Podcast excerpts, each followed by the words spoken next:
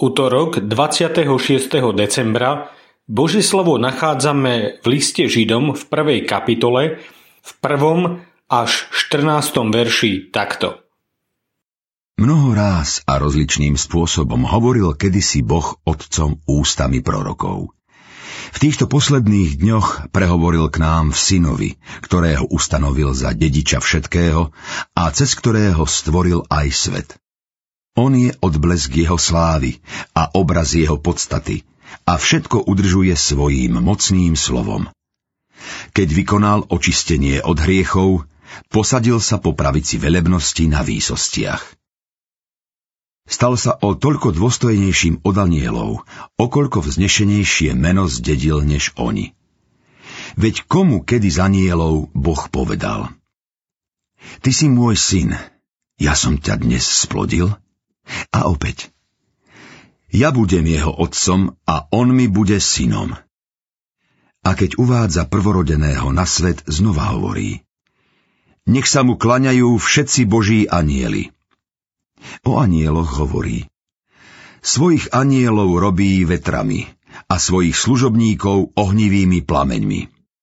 O synovi však Tvoj trón, Bože, je na veky vekov a žezlo Tvojho práva je žezlom Tvojho kráľovstva. Miloval si spravodlivosť a nenávidel neprávosť. Preto ťa Boh, Tvoj Boh, pomazal olejom plesania nad Tvojich druhov. A ešte, Ty, pane, si na začiatku založil zem a nebesia sú dielom Tvojich rúk. Oni sa pominú, ale Ty zostávaš a všetci zostarnú ako odev a zvinieš ich ako plášť, ako odev a zmenia sa. Ty si však ten istý a tvoje roky neprestanú. A kedy ktorému z anielov povedal Seď po mojej pravici, kým nepoložím tvojich nepriateľov za podnožku tvojim nohám.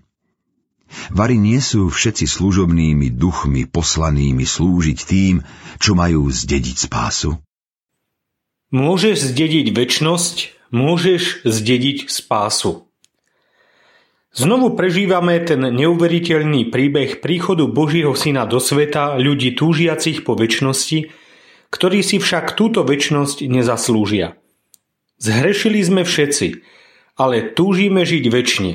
Takmer všetci. Tak ako to dosiahnuť? Nie vlastnými silami, bohatstvom, ba ani svojou múdrosťou – Treba nám zájsť do Betlehema a pochopiť, že v tej maštali je naše najväčšie bohatstvo. Jedine tam sa nachádza odblesk slávy Boha. Tam sa začína cesta spásy každého hriešnika.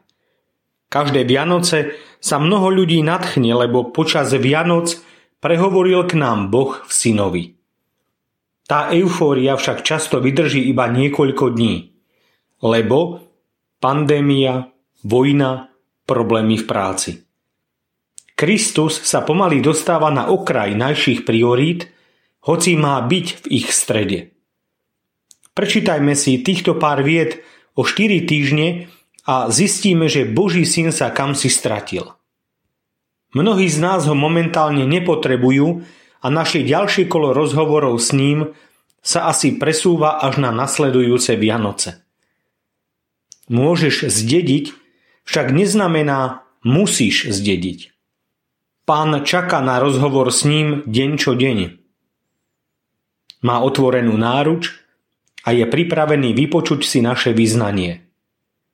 Vianoce sú iba začiatok. Cesta k videniu sediaceho po pravici je cestou nášho srdca. Mučeník Štefan bol jeden z prvých, ktorý videl stať syna človeka na pravici Božej. Kiež by sme mali takú vytrvalosť a vieru. Synu Boží, spasiteľu náš, sme ti nekonečne vďační za tvoj príchod na túto zem. Za tvoj úsmev dieťaťa v jasliach, vytrvalosť a pokoru na ceste nášho vykúpenia a za dielo záchrany na Golgote.